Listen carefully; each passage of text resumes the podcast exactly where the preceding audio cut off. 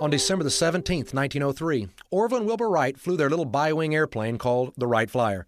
It was the first time in history that a craft heavier than air had flown under its own power. The age of aviation was born. Excited, Orville sent a telegraph to his sister back in Dayton, Ohio. He said, Success! Four flights Thursday morning. Started from level with engine power alone. Average speed, 31 miles an hour. Longest flight, 59 seconds. Home for Christmas. Orville Wright. The sister was thrilled with the news and took the telegraph over to the newspaper. However, she was a little shocked when she got up in the morning to read the headlines. The paper proclaimed, Popular local bicycle mechanics hope to be home for Christmas. The biggest scoop this paper would ever have, and they missed it. The most significant event in the history of aviation, and they missed it.